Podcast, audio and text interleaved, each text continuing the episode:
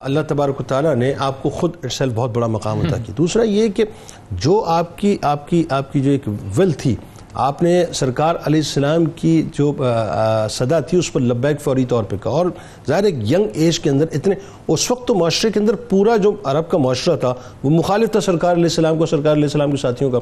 وہاں پہ کھڑے ہو جانا ایک بہت بڑی بات۔ یعنی دوسرے لفظوں میں یہ آپ کے جو شخصی اوصاف ہیں یہ اس طرف نشاندہی ہو رہی ہے۔ میں چاہتا ہوں اس پہ تھوڑا سا آپ کلام فرمائیے اور ساتھ ساتھ ام المومنین ہونے کی حیثیت سے آپ کی جو خصوصیات تھیں اور آپ کی سخاوت و فیاضی جس کا تھوڑا سا ذکر ابھی آیا اور خاص طور پہ جو آپ کا زہد و تقوی ہے۔ بتائیے ذرا اس بارے میں۔ بسم اللہ الرحمن الرحیم۔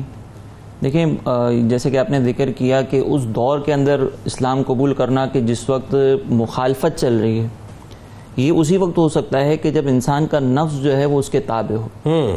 کیونکہ معاشرہ جب آپ کے مخالف کھڑا ہو تو اس وقت ایک ہی چیز ہوتی ہے اپنے آپ کو اچھی سمت پر لے جانے کے لیے وہ ہے آپ کی اندرونی طاقت۔ اور یہ اندرونی طاقت اللہ تبارک و تعالیٰ کی طرف سے آپ کو ودیعت کی گئی تھی۔ اب آپ یہ جو ام المساکین کا لقب آپ کو عطا ہوا اور یہ جو آپ کو ام المساکین کے لقب سے پکارا گیا اس کو بھی ذرا غور کریں کہ اس دور کے اندر کہ جس دور میں سگی اولاد کی بھی لوگ پرواہ نہیں کرتے۔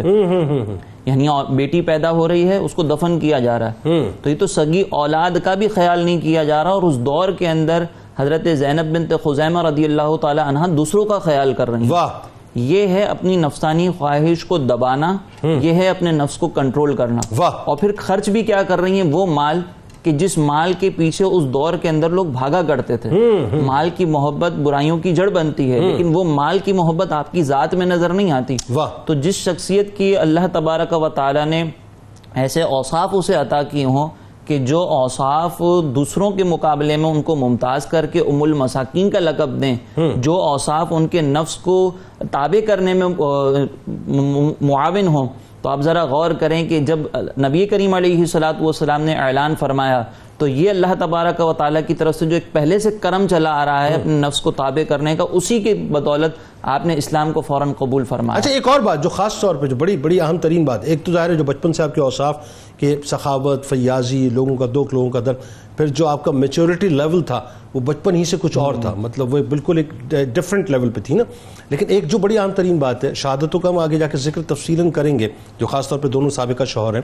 آپ یہ دیکھیے کہ اتنے بڑے بڑے ٹراما سے گزرنا امتحانات سے گزرنا۔ لیکن صبر کا دامن نہیں چھوڑا استقامت کا دامن نہیں چھوڑا۔ یہ کیسی کمال بات دیکھیں یہ بھی اسی لیے کمال حاصل ہوا کہ صبر اور استقامت اللہ تبارک و تعالی نے آپ کو جو یہ ودیعت فرمایا اور پھر آپ نے اصل میں پہلے سے ہی جب تابع ہیں آپ نفس آپ کا اور پھر اس کے بعد جب آپ نبی کریم علیہ السلام پر ایمان لاتے ہیں تو پہلے سے ایک تو اپنی طبیعت نفیس پھر اسلام کی تعلیمات بھی اس میں شامل ہو جائیں۔ تو پھر اسلام کی تعلیمات پر عمل کرنے کا جذبہ اور پھر طبیعت کی نفاست نے آپ کو اس طرف اور راغب کیا کہ اسلام کی اب خدمت کرنی ہے۔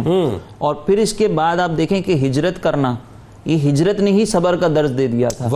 کیونکہ ہجرت کرنا کوئی آسان بات نہیں ہوتی۔ اگر آپ مثال کے طور پر کوئی گھر بھی تبدیل کرتے ہیں جس میں آپ پندرہ سال اپنی زندگی کو گزارے ہوں بیس سال اپنی زندگی کو گزارے ہوں۔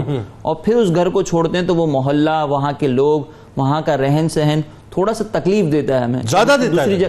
ہم جی بالکل۔ ہاں۔ کہ ہم دوسری جگہ پر جا کر ایڈجسٹ کیسے ہوں گے؟ ہاں۔ تو یہاں پر اپنے بچپن جہاں پہ گزارا ہے اس کو چھوڑنا پھر وہاں پر آپ نے اپنے جو دیگر رشتہ دار ہیں دوست احباب ہیں ان سب کو چھوڑنا۔ کس لیے؟ اللہ اور اس کے رسول کی رضا اللہ اکبر تو پھر یہ جو صبر کا جو آپ کے پاس اللہ تبارک و تعالی نے آپ کو یہ وصف عطا فرمائے کہ دو شوہر جو ہیں وہ پہلے ہی شہادت پا چکے۔ اور پھر آپ نے اس پر صبر و استقامت کیا تو پھر اس کا نتیجہ بھی یہ ملا کہ آپ ام المومنین کے لقب سے سرفراز ہوئی اللہ! پھر اس حیثیت سے اگر آپ کو دیکھا جائے تو اللہ تبارک و تعالی نے امہات المؤمنین کے بارے میں یہ فرمایا کہ یا نساء النبی لستن کا احد من النساء۔